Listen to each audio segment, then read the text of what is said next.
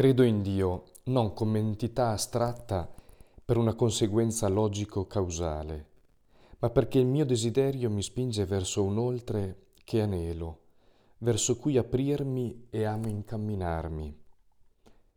Credo in ciò che vedo e riconosco mi porta vita, bellezza, tenerezza e fraternità.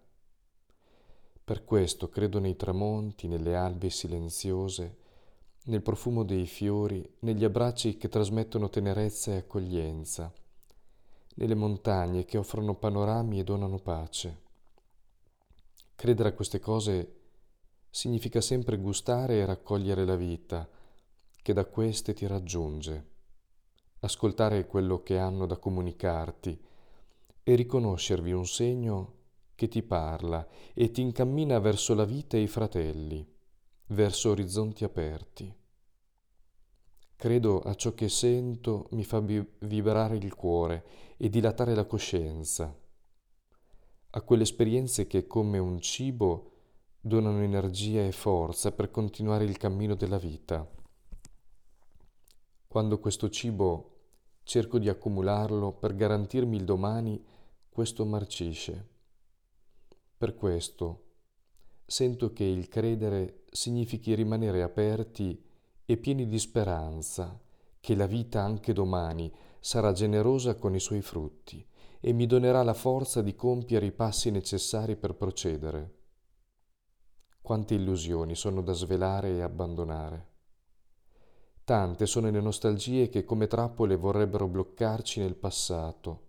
Tante sono le resistenze che dobbiamo pazientemente mollare.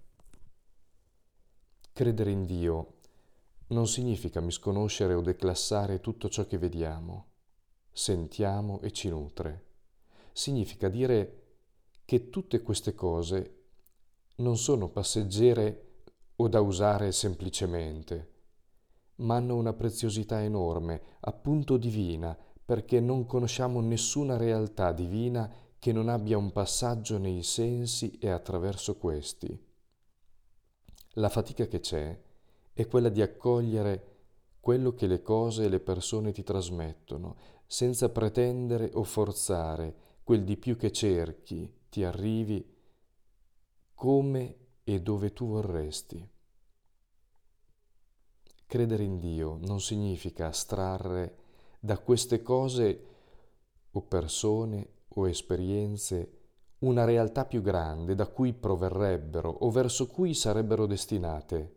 Piuttosto riconoscere che Dio è da sempre compromesso e unito, manifestato e manifestantesi dentro tutta questa bellezza e varietà.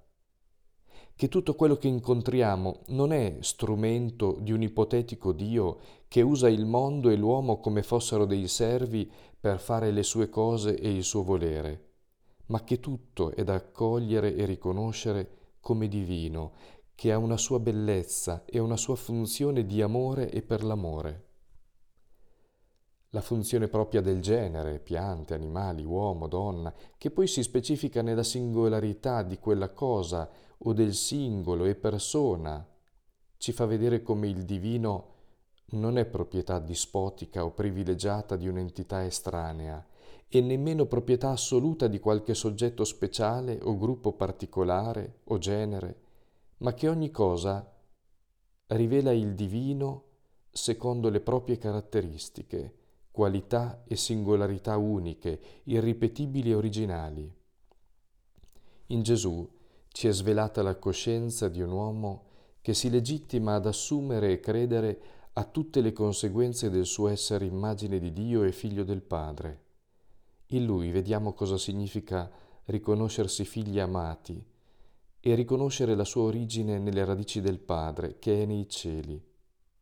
Significa liberarsi dal dover sottostare ad autorità che ti vorrebbero avere l'esclusiva nel definire Dio, sostituendosi alla coscienza, generando così servi insicuri anziché figli liberi.